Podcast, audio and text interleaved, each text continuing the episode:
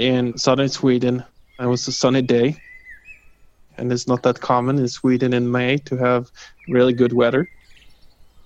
It was 2019, and Robert Falck and his team were about to achieve a world first.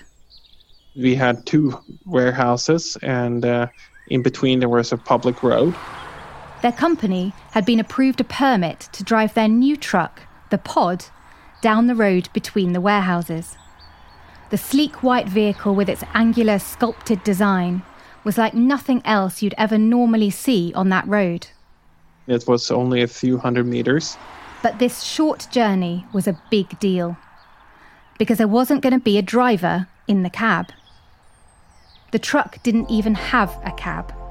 This was an autonomous vehicle made by Robert's company, Einride, and it was the first time a self-driving truck had been on any public road in the world. It was such a proud moment to see it there, drive out the gates and onto public road and doing exactly what it was designed to do. We were headline news on the BBC, and it was us, Trump and Sudan that were making headlines, and it was a very surreal experience.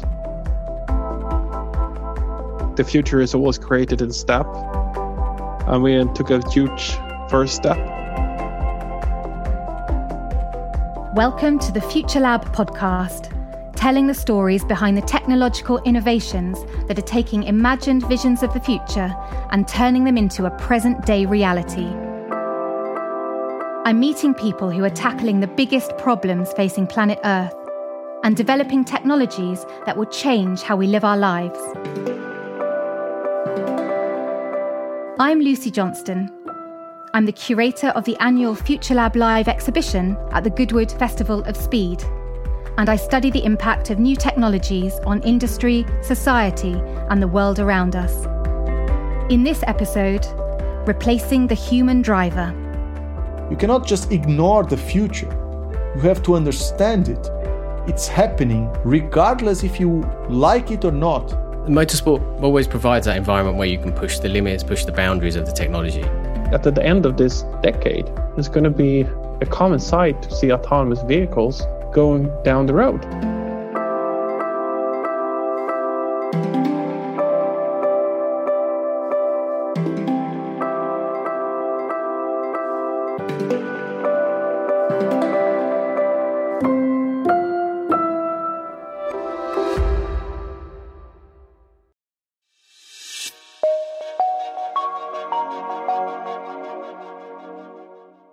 This podcast is brought to you by a medical diagnostic company called Randox, and over the series, we're going to be hearing about the work they do and the people who work there.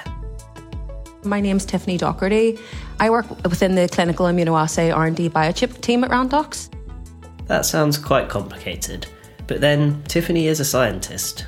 Panel testing, fully automated analyzers, evidence immunoanalyzer, biomarker test. I've worked at Randox for 7 years. I feel like no 2 days are the same, and I've never had a boring day at my job, which I love. It's just really rewarding knowing that you're making a difference and it's potentially impacting people's lives. The quicker and more accurate diagnosis people get helps aid their healthcare journey. Tiffany's team has been working on ways to revolutionise how medical tests are carried out. So our team work on the development of clinical tests for a range of disease conditions such as thyroid disease or fertility diseases. The tests they're developing are based on a tiny but incredible piece of technology invented by Randox called a biochip. The biochip is going to play a major role in other Randox stories coming up in the series, and later in this episode we'll return to Tiffany to find out exactly what the biochip is and how it works. Now, back to the Future Lab podcast.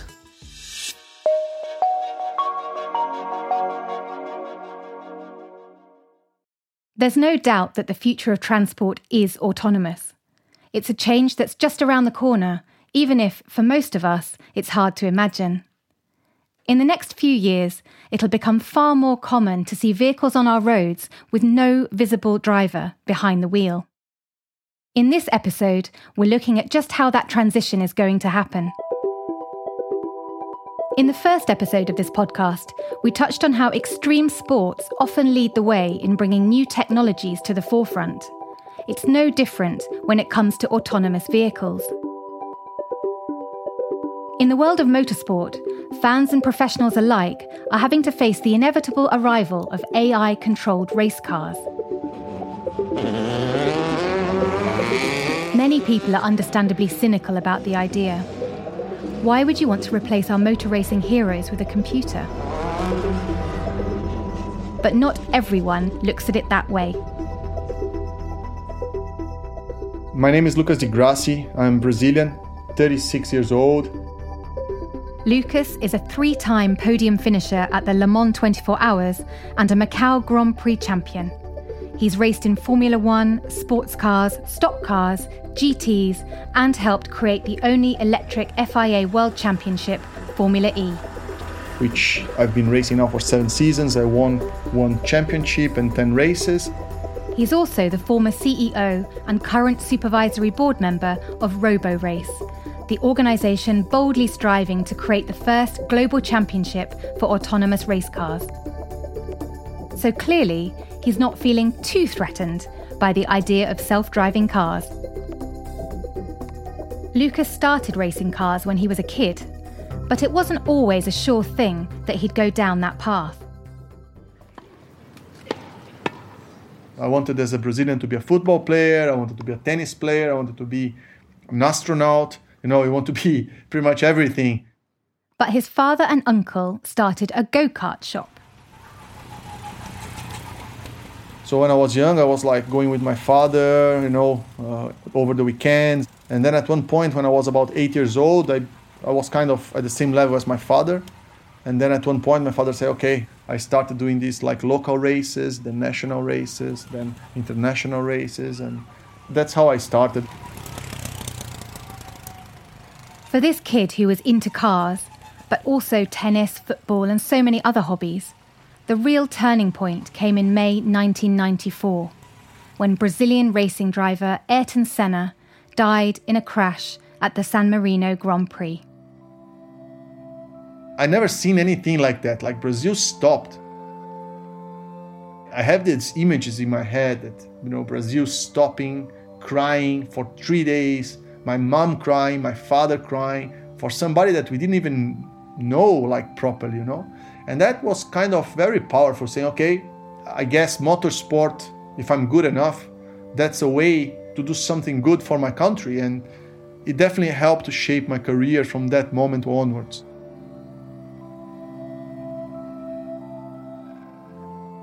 After that, Lucas began his racing career in earnest.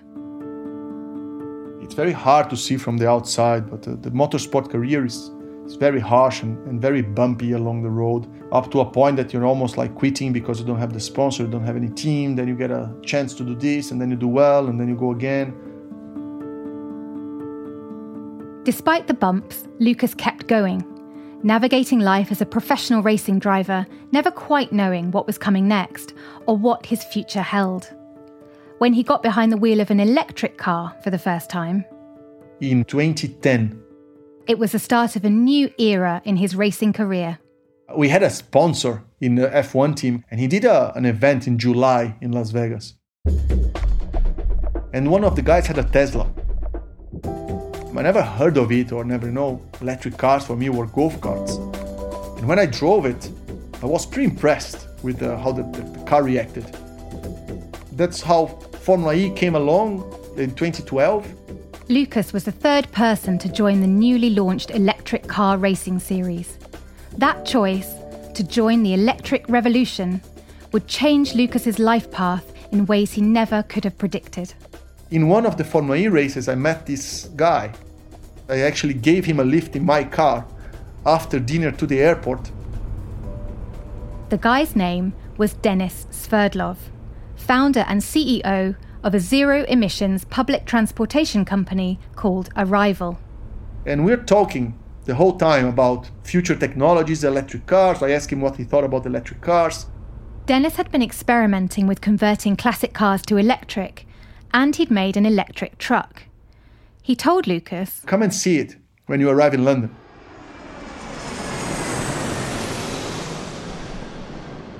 Intrigued, Lucas took him up on the offer, and when the pair met up, Denis shared something even more intriguing. He was like, I want to create an autonomous racing series.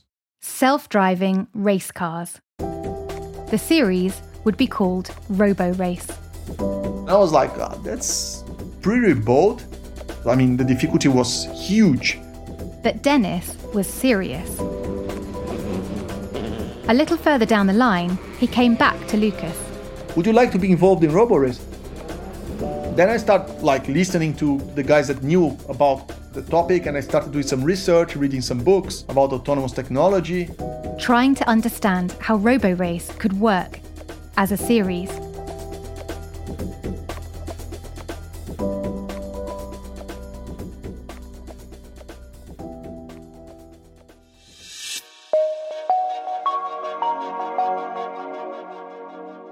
Future Lab is brought to you by Randox.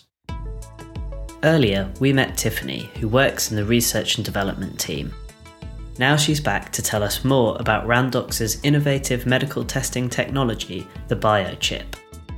Biochips are actually a physical ceramic 9x9mm surface, and on that surface there'll be test regions that will correspond to different tests for the patient.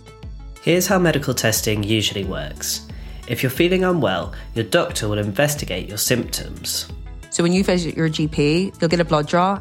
And they'll use that sample to look at different biomarkers. A biomarker is a measurement of an individual's health. So it's just basically a measurement of the status of a certain, say, protein or hormone in a person's blood. Traditionally, multiple biomarker tests are usually required for a single diagnosis. This means doctors often have to get you in for multiple blood tests before they can diagnose your illness. Randox realised this process was pretty inefficient, so they wanted to find a way to run way more tests per patient sample, and this is what the biochip lets them do. So once the sample's added to the biochip, a light signal will be generated from each of the test regions, and this is simultaneously detected using our digital imaging technology. So from a single blood draw, you'll be able to get multiple test results from the one patient sample. This lets a doctor get a much better picture of what's going on for their patient without needing to do multiple blood tests over several days or weeks. But faster, more efficient diagnosis of illnesses isn't the only thing the biochip can do. We'll be back later in the episode with more on that.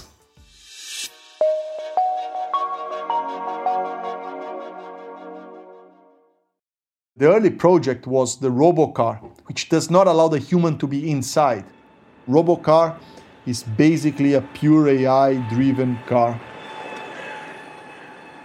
Very cool design, very sophisticated, 4 motors with a battery on the floor, 800 kilowatts. Imagine if a sleek F1-style open-wheel race car was crossed with a Jedi starfighter, but with no cockpit. Because, of course, there's no driver. This was an advanced autonomous car. But the software was not ready. The first tests were like this. Open space, airport, put a lot of cones, make the car go around it, scan it, then the car go faster and faster, try to figure out friction map for the brake discs. You're trying to figure out sleep angles, you're trying to figure out GPS precision, you're trying to figure out all of that and combine that into the whole algorithm to make sure that the car is driving in the best way possible. And then we went from that to racing tracks, doing timed laps, then doing overtakes, so interaction and then improving year by year. It was a long journey.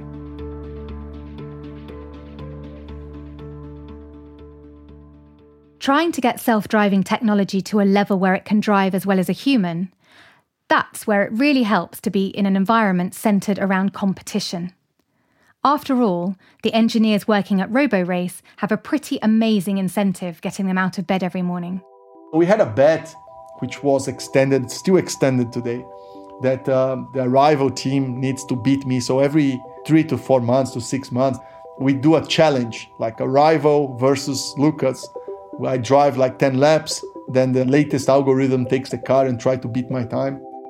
The motivation for the developers to drive against Lucas, as a professional racing driver, it is incredibly high. This is Bryn Balcombe, the Chief Strategy Officer at RoboRace and a leading mind in the world of autonomous vehicles. The competition is real. I mean, I have 20 years of data of being a racing driver stored in my brain. When you see Lucas there on his own and a big team of engineers on the other side, they want to beat him. They are looking through that data, wondering where they can gain that time to try and beat him. It's starting to get very close. But teaching a machine to make judgment calls the way a human does, that's complicated. There's still a long way to go to make these systems learn from small amounts of data. AI is great if you throw loads of data at it and you're building a good old average. What humans are really good at, what Lucas is really good at, is picking up one data point. Picking one data point and learning a really complex lesson based on just that incident. Take this one test RoboRace did recently. There was a particular chicane where I saw the vehicle go in and correct and oversteer and then get back onto the racing line and did it gracefully. The next lap round, you're looking for what is the vehicle going to do in that corner. And you would imagine that a human driver would go in and not make that mistake again. The AI, in this particular way it's programmed, just went in and it went even harder than it did the lap before and then pretty much lost control. So that's the big difference. A human, using their judgment and by understanding the context, would know to watch out for that corner next time. Humans are incredibly good at doing that. AI is not so much, That said, though, I already see that he's doing some stuff better than I do. So I'm actually learning. At one point, I'm learning how to take a different approach from the AI itself. So the feedback loop goes this way too. This development environment is helping self-driving technology accelerate at a pace, but the technology can also help human drivers get even better at what they do. In the last test we did, actually 2 tests ago, was the first time I saw that AI was taking a different approach in a specific corner. And I was like, okay, I'm going to try that next time. And I tried, and it was quite good. After that day, I was super proud, saying, look, I think in the future, that will be the way forward. You don't need to compare yourself with the best human. You need to compare yourself with what the best it can actually go, and then trying to learn from it. Imagine that for a kid in a go-kart. Then the go-kart goes by itself, and it's the best it can actually go. And then the kid has to learn to do the corner based on what is the best possible, not based on another kid. Bryn compares this to the apps you can now get for playing chess. The interesting thing that they're doing with the AI now is it becomes a personal trainer. So it looks at the way you play games against it, and from that it's able to say, okay, well, you're at that level, and then it devises effectively a training technique for you in order for you to level up. If you're constantly being beaten by the AI, it's not a pleasure. If it's too easy to beat it, it's not a pleasure. You have to find that sweet spot where you go, okay, this is a good competition, this is fair, and also I'm learning. We'll see exactly the same in a motorsport domain. The latest vehicle from RoboRace is the DevBot 2.0, with a cockpit for the driver and a computer processor that can handle 24 trillion operations per second. The car's autonomous system gathers information from 6 cameras and a mix of radar, LIDAR and ultrasound sensors. But despite the progress that's been made on RoboRace, not everyone's hailing the arrival of this new era in motorsport. Like every disruptive technology, regardless of what it is, people tend to criticize. If you don't understand it fully, with a shallow overview, it's very easy to come to conclusions which are untrue. And with RoboRace, it's not different. A lot of racing drivers came to me and said, you are like killing our sport and will take our jobs, and it's not cool what you're doing, or making fun of it. This is a tension you see a lot as new technologies emerge. It's one of the things I find fascinating about this industry, looking at how society has to adapt as old technology becomes obsolete and the jobs market shifts around changing skill sets demanded by this evolving world. In the case of motorsport, Lucas doesn't think people should fear the change that's coming. I said, guys, you sound almost like Kodak, saying that digital cameras or phones will never be able to take a picture with the same quality as the film picture. You cannot just ignore the future. You have to understand it. You have to realize that it's happening, regardless if you like it or not. There is key technology advancements that only happens once every lifetime. Even if autonomous cars could go much faster, much better, much safer than any human driver, I think people still want to see who is the best human. The racing will still exist. The best driver will still be racing. We cannot prevent technology development that will save hundreds of thousands of lives globally because of ego of 10 or 20 drivers. Lucas says the only way to keep motorsport alive and keep investment flowing into the sport is to embrace autonomous technology. Why not incorporate that into traditional motorsport? Let's make the pit stop fully autonomous and the driver takes control back. Let's make in Le Mans, one stint fully autonomous and the other stint the driver takes over. A combination between human and machine. The RoboRace vision for the future of motorsport is one where fully driverless cars can battle it out on the best circuits in the world, but also where human drivers can do even more exciting races, working with AI to push the limits of their driving capabilities in a safer way. But there's even more ways to evolve what motorsport looks like by combining autonomous technology with augmented reality. Here's Bryn Balcombe again. It's this idea that you can actually bridge the physical world and the digital world together. First, you build a virtual environment of the track you're racing at, so you have a digital twin of that. But then you can take the actual real-time data coming from the car and where it's located, send that into the digital world and have a replica of the car driving in the digital world. Then beyond that, what you can do is now have virtual objects and their locations controlled from this simulation digital environment and send their location back to the physical world. Now the physical car is driving, responding to a virtual object as if it's physically real. So you can have a virtual bus, for example, on the racetrack at the same time as the car. And the car would avoid the virtual bus as if it's real. This ability to combine real and virtual worlds means you can dramatically increase the complexity of the environments you create for racing and reduce the risk to drivers. We have collectibles and avoidables, effectively, obstacles. A collectible you have to drive over gives you a time bonus, an obstacle. If you hit the obstacle, it gives you a time penalty. If you've ever played Mario Kart, imagine that, but in real life and at full scale. It's very strange when you're at the trackside and you see the car moving and you're like, well, why is that car moving? What's it avoiding? But obviously within video production, we add the augmented reality objects back into the scene. So as far as the viewers at home is concerned, it looks like a physical object. I'm waiting for the day when effectively augmented reality glasses become available where you can sit in the grandstand and see all of these augmented reality objects in the environment. And then if you took that one step further and you looked at augmented reality visors or windscreens for human drivers, then they can start to play and interact with these virtual objects as well. So the future of this technology is incredibly inspiring and exciting. Once you get past that barrier of, oh no, it's taking away the human. It's like, no, it's adding a whole lot more back into the sport that hasn't existed before.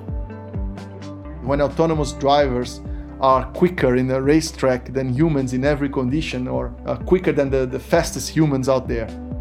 It will be such a powerful change, and to be able to accelerate that because of safety, because of improving quality of life, reducing the cost of transportation, cleaning transportation up, optimizing resources and transportation.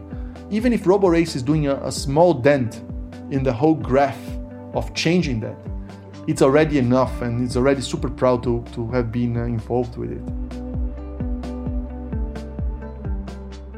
Motorsport always provides that environment where you can push the limits, push the boundaries of the technology. We hold the world record at RoboRace for the fastest autonomous car. It's 187 miles per hour. You have exactly the same team, the one that they put together for the RoboRace software at the beginning, now developing software for Arrival's vans that is being used to automate depots, for example, for delivery drivers.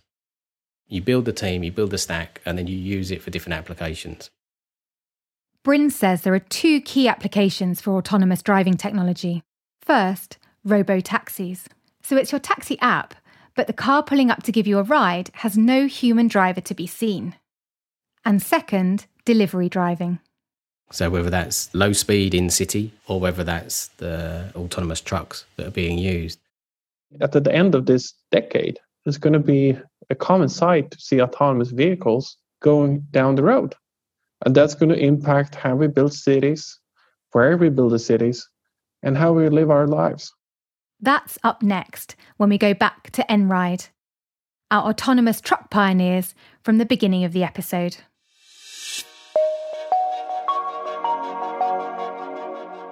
Future Lab is brought to you by Randox. Earlier, we heard from Tiffany Doherty about how Randox's biochip technology lets doctors run a huge number of different tests using just one patient blood sample. But as well as helping diagnose patients who are presenting with symptoms at their GP, it can also be used to improve on early detection of health problems, sometimes even spotting potential illnesses before the patient starts experiencing symptoms. If we can provide simpler ways to measure multiple patient samples and multiple biomarkers simultaneously, technology such as our biochip can help propel research in this area. For example, troponin is the gold standard for diagnosing a heart attack. Troponin is a protein found in your heart muscles, which gets released into your bloodstream during a heart attack. But we have markers in our biochip for heart fatty acid binding protein, which is actually an early marker of heart attack. So by testing for troponin and fatty acid binding protein, plus other biomarkers that Randox can measure from one blood sample on their biochip, you're able to provide a more accurate diagnosis and a quicker diagnosis by building on the clinical picture.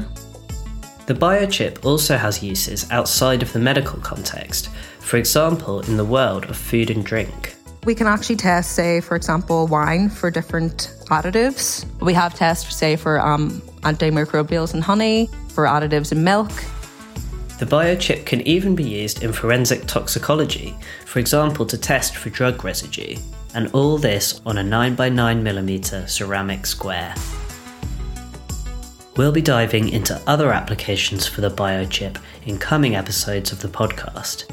In the meantime, find out more about the work Randox does by visiting randoxhealth.com.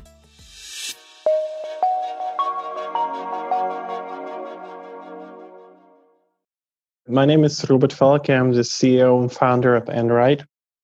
Like RoboRace, this company is also staking its future on self-driving technology. And what they're doing is going to be very visible in our day-to-day lives because they're focused on automating trucks. The industry is literally transporting everything we have around us. If Einride succeeds, it won't just change the way our roads look, with driverless vehicles winding their way across the country. It'll also have a profound environmental impact.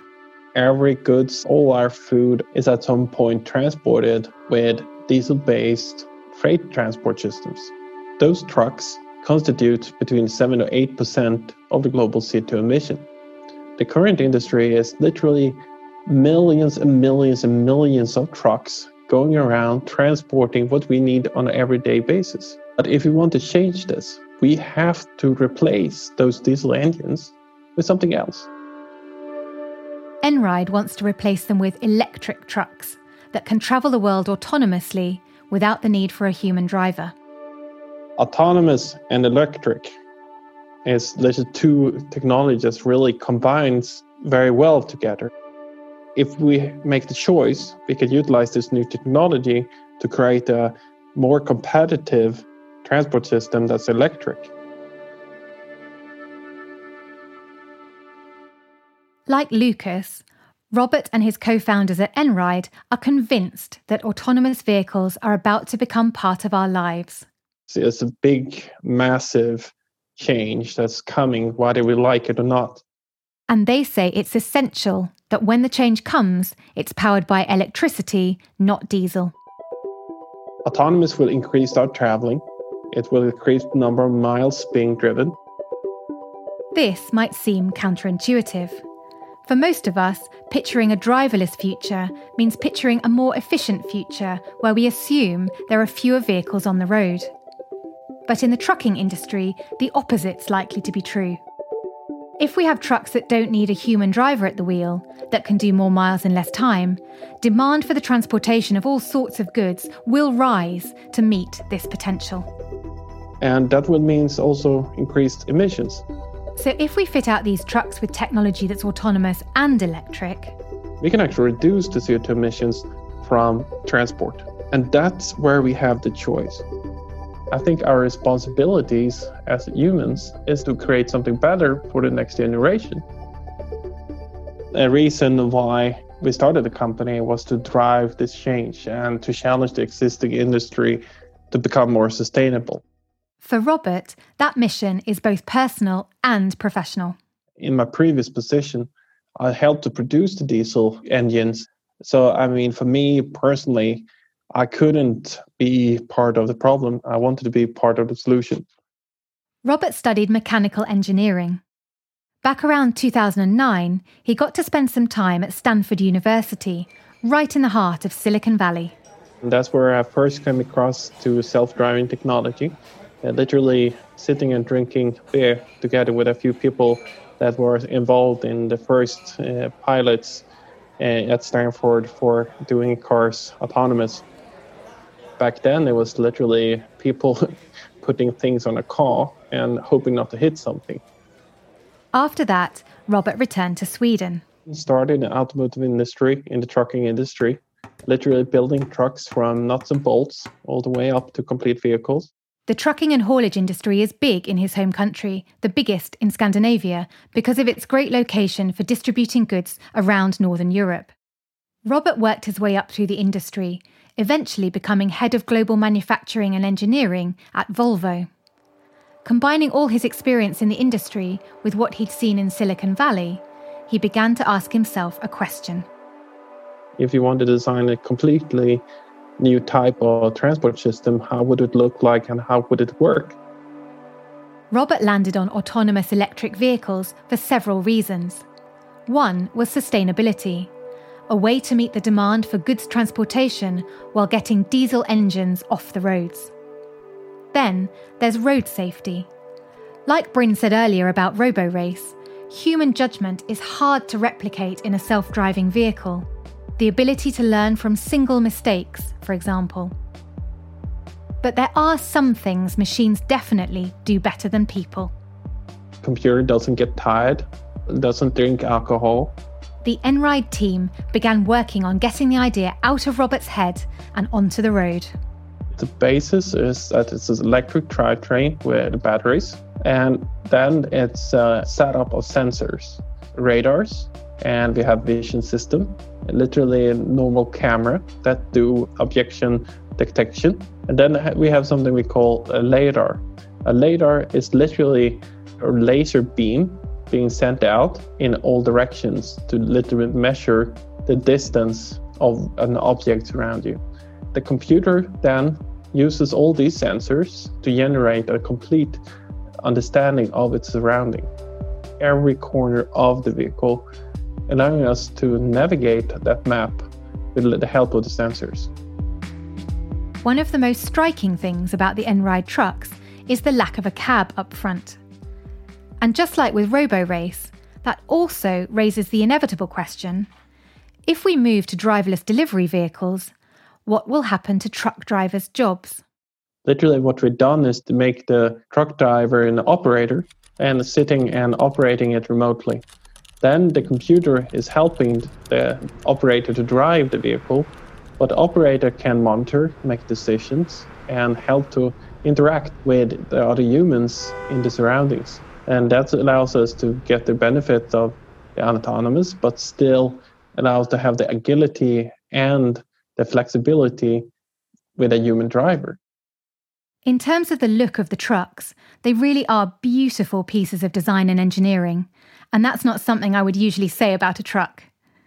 When we staged the global unveil of Einride's logging truck at the Future Lab exhibition in 2018, it was one of the most photographed vehicles at the whole event.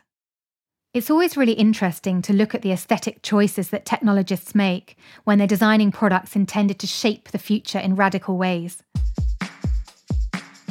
And the whole design and setup was literally with the purpose of visualizing the potential future and how it could look like. We made it white with the inspiration of both Star Wars and Star Trek and all of that. We put into designing something that would be very firm and very steady workhorse that brings our goods to our tables. And if you look from the vehicle from the side, we wanted to make an animal design that really tells reliability. So from the side, it looks like a bison or something really sturdy animal. I think we're trying to design it intriguing and also with inspiring the imagination of what the future could look like.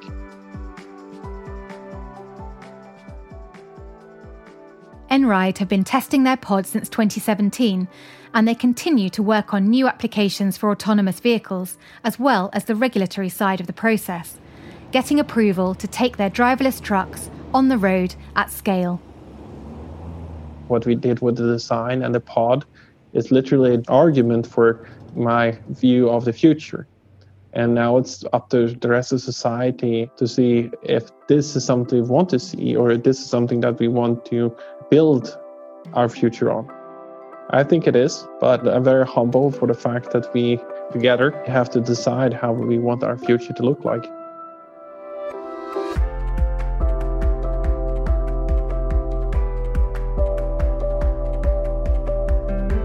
The Future Lab podcast is brought to you by Randox.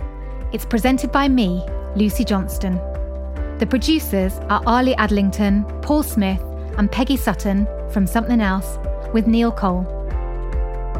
The annual Future Lab Live exhibition is taking place at the Goodwood Festival of Speed from July 8th to 11th. Click the link in our show notes to find out more and book tickets to see for yourself some of the incredible technologies we're talking about in this podcast.